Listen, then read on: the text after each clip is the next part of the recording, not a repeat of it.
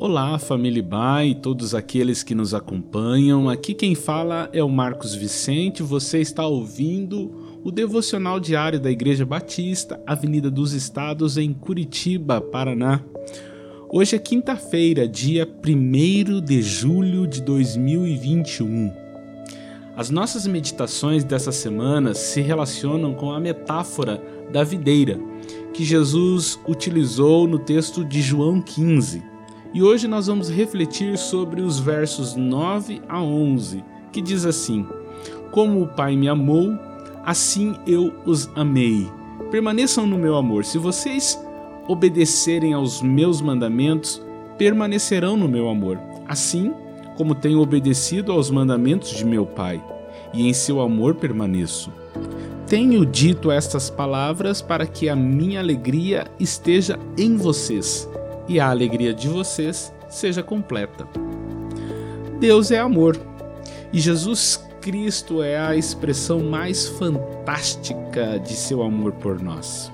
O apóstolo Paulo, escrevendo em sua carta aos Romanos, no capítulo 8, nos versos 37 a 39, ele declarou como em um brado de louvor e adoração a sua certeza de que nada, nem coisa alguma, nem circunstância alguma poderia separá-lo do amor de Deus Pai revelado através de Jesus Cristo. Permanecer no amor de Cristo é confiar diariamente na misericórdia de Deus, é aprender a descansar confiando nos propósitos eternos de Deus Pai, mesmo quando não entendemos de imediato a forma como Ele está trabalhando em nossas vidas e nas circunstâncias à nossa volta. Revelar a beleza deste amor de Deus é a finalidade de todo cristão nesse mundo. Permanecer no amor de Cristo é também reconhecer com arrependimento nossos erros e pecados mediante a fé voltar-se para a realização da vontade de Deus em nossa vida. É, ao mesmo tempo, aprender a descansar no perdão de Deus e também inquietar-se por obedecer aos seus mandamentos. E aqui está um ponto importante no texto: a certeza do amor de Deus por nós não deveria jamais servir de desculpas para uma vida contrária aos seus ensinos e mandamentos para a vida humana. Pelo contrário, Permanecer em seu amor deve motivar a busca pela realização da sua vontade.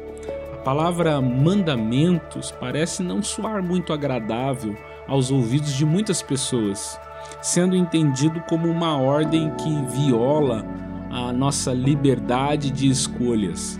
Mas na primeira carta de João, capítulo 5, versículo 3, nós aprendemos que isso não é verdade. Ali nós lemos: porque nisto consiste o amor de Deus, em obedecer aos seus mandamentos, e os seus mandamentos não são pesados. Quando verdadeiramente compreendemos o sentido do amor de Deus por nós, vemos que os mandamentos do Senhor não nos tiram a liberdade, antes nos preservam do erro para o nosso próprio bem. No verso 11, Jesus declara que seu desejo final, com as suas palavras ali, e isso inclui os seus mandamentos, era a completa alegria dos seus discípulos e amigos. Que assim seja, que nossas vidas produzam cada vez mais frutos de amor para a glória de Deus.